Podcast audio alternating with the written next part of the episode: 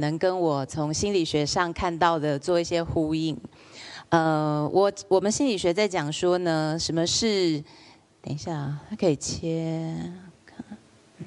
好，大家可以先稍微看一下这个图哦。简单来说呢，我先跟大家做一个说明哦。如果说对对我们来说的话，其实每个人出生，每一个婴儿他都会有他自己的气质。比方说，刚法师讲到。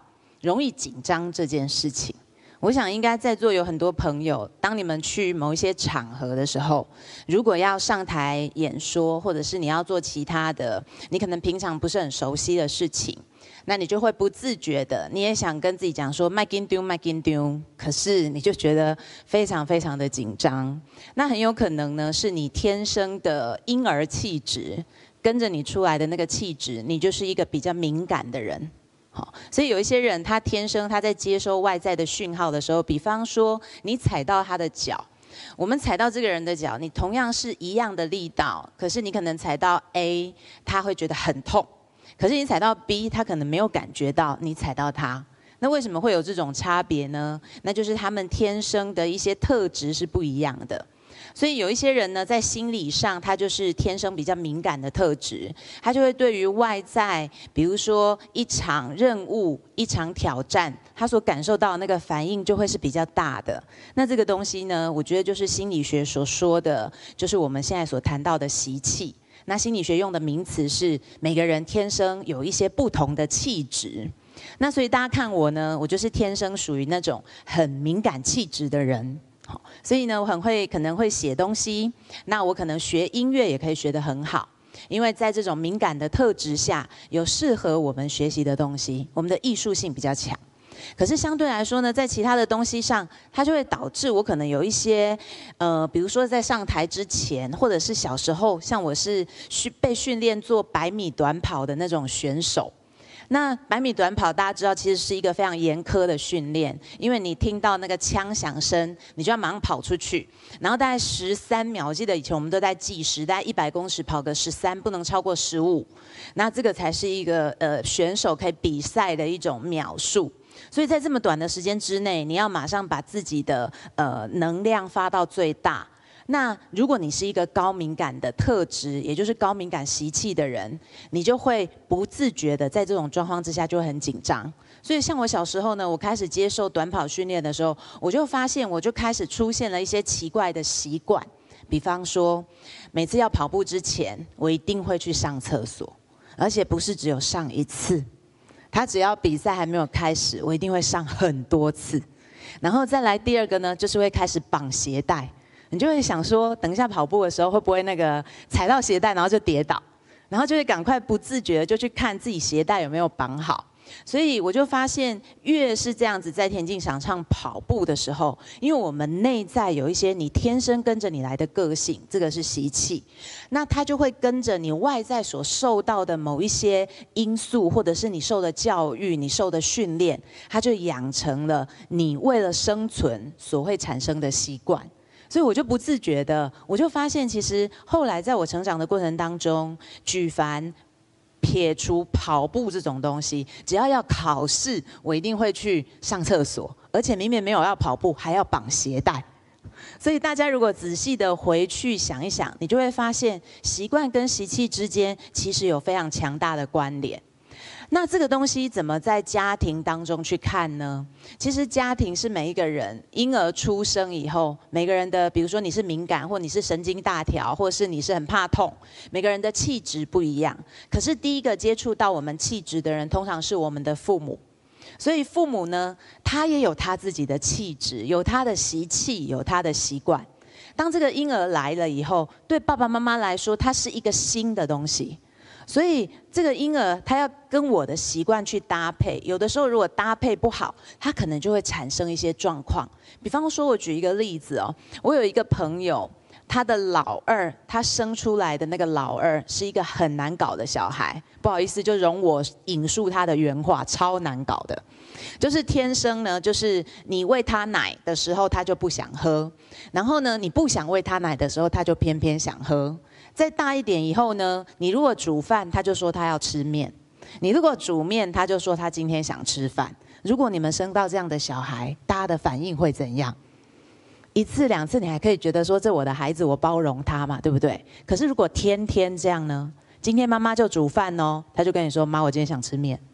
明天你就煮面哦，他就说，妈，今天我想吃饭。那你但第三天你就面跟饭一起煮哦，他跟你说他想吃馒头。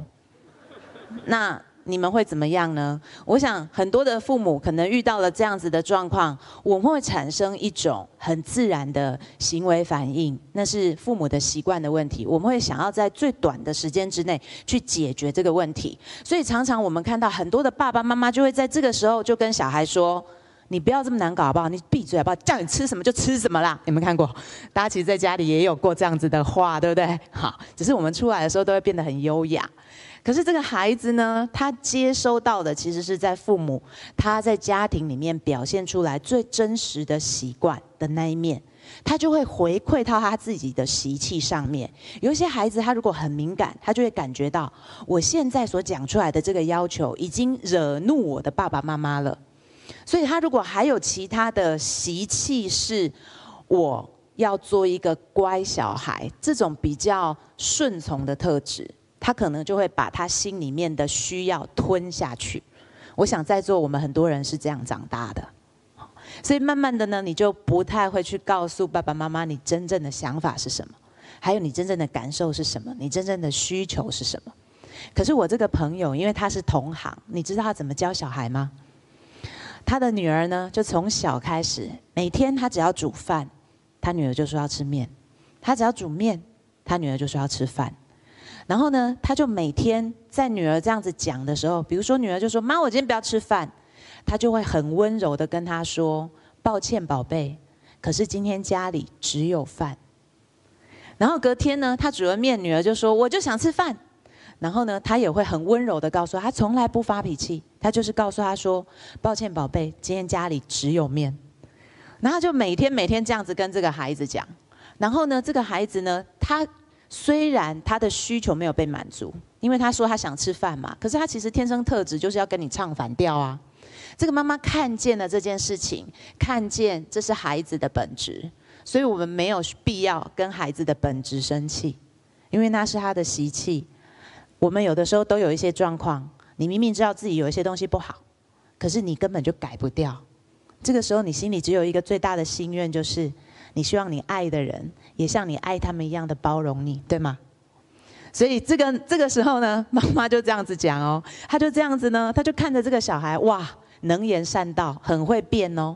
所以她后来就想到了一个方法，就让小孩进学校的辩论社好了，这样他就不用在家里一天到晚跟爸爸妈妈吵架，对吧？他就只要在家那个学校把他那个辩论的力气都花完，他就不用回家找麻烦了。那果然呢，因为妈妈看见了孩子的习气，所以这一招在他们家很有用。自从他女儿进了辩论社以后呢，他们家就太平很多。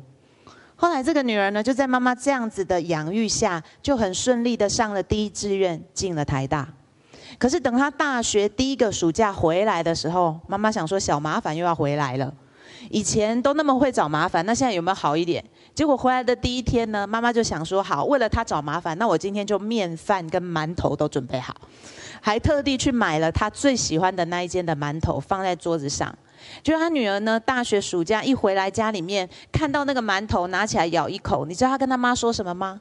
他妈跑大老远去买的，他居然跟妈妈说：我今天觉得这个馒头好难吃哦。如果你是妈妈，你会怎么样？忍了这么久，已经终于到十八岁，你觉得你的好日子应该要来了，结果女儿又这样子给你吐槽。这个妈妈呢，她正在想说她到底要不要生气的时候，这个女儿呢就摆出了另外一个笑脸，说：“我跟你开玩笑的啦，妈，馒头很好吃。”然后就把那一颗馒头吃完了。从此以后，她女儿再也没有找过麻烦。所以我很早的时候，我听到就是呃这个朋友在讲他们家小孩的故事，我也看到他们家的孩子现在已经长成大人了，非常的健康，非常的快乐。所以我就发现呢，其实每个人都有习气，习气是他天生可能就跟着我们，跟前世的可能跟一些业力是有关系的。可是我们每个人，我们没有办法选择我们从前世带来什么，可是我们都希望今生我们所遇到的人，他是可以看见真正的我们的。然后用那个心去跟我们去做互动，如果你们家有这样的小孩，你就要去看到这个习气跟习惯之间，它其实有一些关联。有一些不好的习气，其实我是很正向看待。如果他可以中间，尤其在成长的过程当中，遇到了可以看见他这个习气好处的人，他就不会，也不容易养成不好的习惯。